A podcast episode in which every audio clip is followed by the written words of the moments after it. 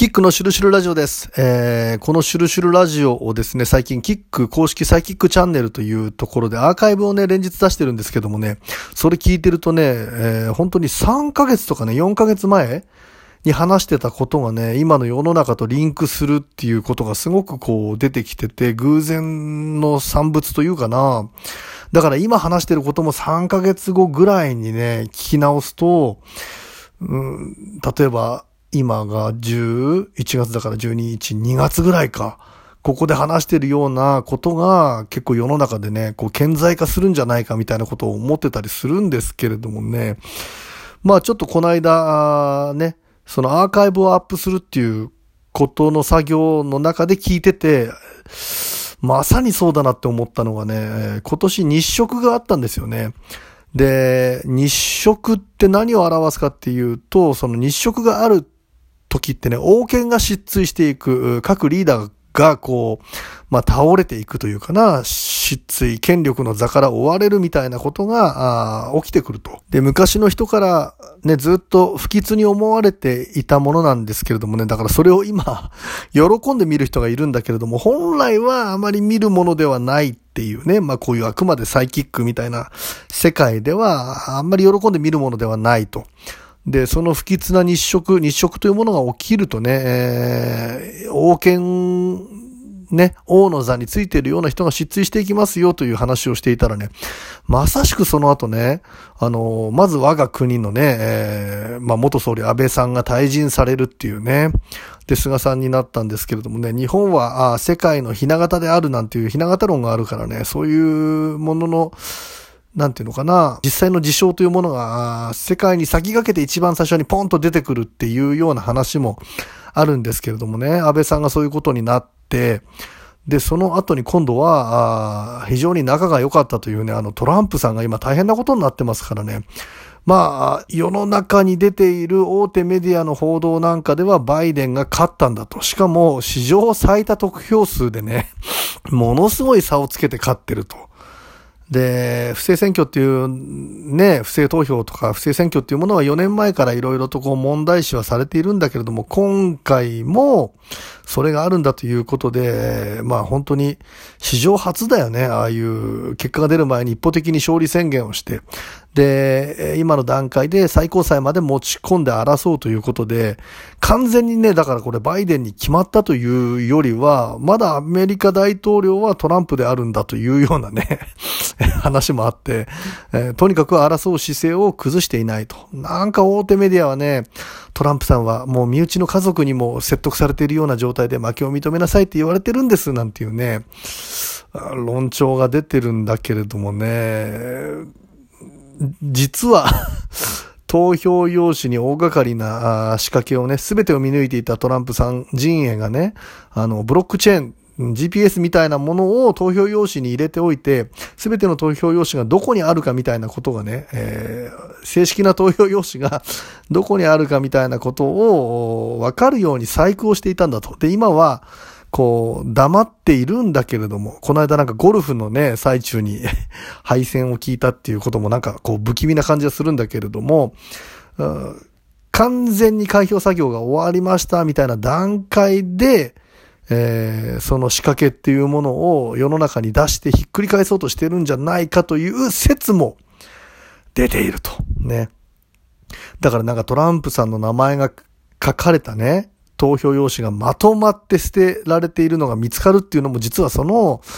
ブロックチェーンが入ってるね、コーンインクっていう特殊な透かしインクみたいなものがなんかこう、あの、細工されてる投票用紙っていう話なんですけども、まあ、ひょっとしたらそんなものがね、えー、あるのかもしれないななんていうことなんですけれどもね、バイデンが史上最多得票を集めるだけ、あれだけのね、スキャンダルがあって、で、それだけのカリスマ性があるのかっていうことも 含めてね、なんかあの、両親の呵責に苛まれていろいろとこう、やっぱり私こんなことしてましたみたいな、その、なんか密告者が出てるなんていう話もね、最近出てはいるんですけれども、一応、大手メディアの報道みたいなものでは、トランプが負けたということになっていると。まあこれもね、ある種の、まあ、王権失墜なのかもしれないというふうにね、読み解くこともできますよね。この後ね、あの、もし大逆転があったらね、軒並みのそのトランプが勝つって言ってたサイキックはそこまで見越して予言してたんじゃないかななんていうふうに思えたりもするんですけれどもね。まあ自分の占いの結果というものはね、まあ当たろうが外れようがね、それはまああの、まあ、もともと受け入れなければいけないものであるということで、それは別の番組でね、出しているんで、当たった外れたっていういうようなことよりはね、まだ今後ね、その先がどうなるか、一波乱二波乱あるんじゃないかっていう気もすごくする状態なんですよね。まあ、ただ、このまま本当にトランプさんが引きずり下ろされるみたいなことになるとね、あの、まあ、トランプさんも王権から、あこう、降りなければいけないことになると。で、かの国 NK 国に関しては、もうね、あの、トップ、将軍様がね、実は、うん、もうあの、脳死状態みたいになっていて、で、今世の中の表に出てるのは影武者なんだなんていう説が出てますよね。なんかあの、ツイッターなんかで、えー、拡散されちゃったのがなんかあの、本来はね、えー、ちょっと下々の下辺の者たちにね、会釈なんかはしない立場なんですけれどもね、なんか、うっすみたいな感じで、すっごいなんかニコニコで、えいっすみたいな感じの、ちょい会釈しちゃってる今日あの、頑張ってきます、影武者みたいな。わかんないですけどね。そんな感じのニュアンスの動画も出ちゃって、それがね、ちょっと世の中に広まったなんていうこともあって、果たしてね、公式の場にそんなに顔を出して話すっていうこともね、少ないっていうのもあって、あれ？と、ね、かの国のトップは、もうちょっと、実は、ね、影武者ともうすり替えられていると。のではないかというような話があると。もしそれが真実ならば、ね、NK 国の将軍すらまた王権の座から降りているということになるわけですよね。で、そんな中でね、今度はね、あの、1月にロシアのプーチンさんが引退するっていう説まで出てるっていうね。これもね、まあ、あの、憲法を改正して長きにわたって自分が大統領でいられるっていうことを法改正したばかりなのに、1月にね、まあ、えー、様々な説は出てるんだけれども、パーキンソン病なんじゃないかとか、あるいはね、えー、アルツハイマーなんじゃないかとかね、それから、非常に、こう、身内のね、あの、女性がもうやめましょうみたいなことで説得してるっていうような説も出てると。まあ、家族を大事にしたりする人らしいですし、今後ね、流れによったら大きな戦争みたいなものの流れにね、なった場合にね、今ここであなたは引いといた方がいいみたいなことをすごく説得されてるのかもしれないな、なんていうふうに思ったりもするんですよね。どんな権力者でも人生一生ね、根性は一回限りですから、何か自分の中で引き、引き時というか、引き潮というか、ここでやめておいた方がいいみたいなね。一人の人間としての残った人生の時間というものを、ひょっとしたら考えたのかもしれないな、なんていうね。意外とそういうところで、うん、引退するみたいなこともあるのかもしれないななんていうね。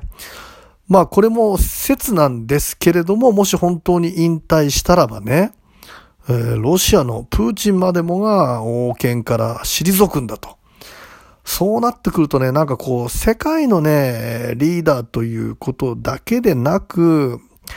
なんか今権力をすごく持ってる人がね、降りなければいけないっていう、まあ日食がね、日食のタイミングでそこにぶつかる